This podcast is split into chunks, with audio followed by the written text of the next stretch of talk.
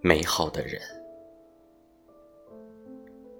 我始终觉得，美好的人之所以美好，并非有如花般的俏颜，因为花总有凋零时，而是因为有一颗纯善的灵魂，有一颗干净的内心，有一双清澈的眼睛。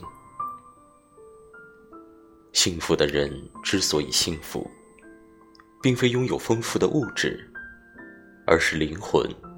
得以自由飞翔，心灵得以恣意舞蹈。